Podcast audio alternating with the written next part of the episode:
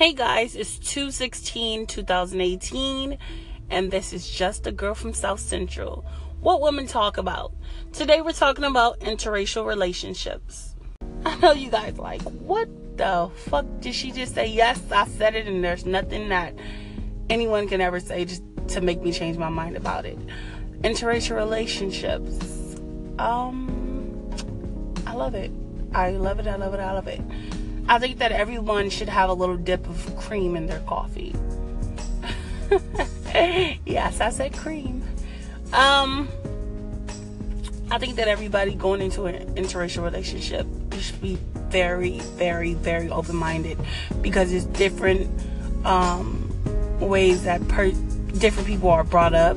Um, you can learn something from the other person, whether it's him learn something from you or you learn something from him um, there are those type of peoples where they say, "Oh, I only date my race." Well, you keep dating your race. That's fine. There's nothing wrong with that.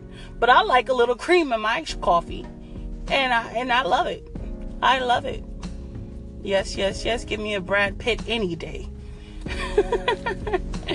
but it, it's nothing wrong with my African American kings because I love my kings. But like I said, I'm a very open minded, spontaneous woman. And I just keep everything open. Except for my legs. All right, guys, that's it for what women talk about. If anyone have any comments or want to tell me about their relationship or if they're into interracial relationships, please let me know. I'm all ears. Thank you and have a wonderful evening.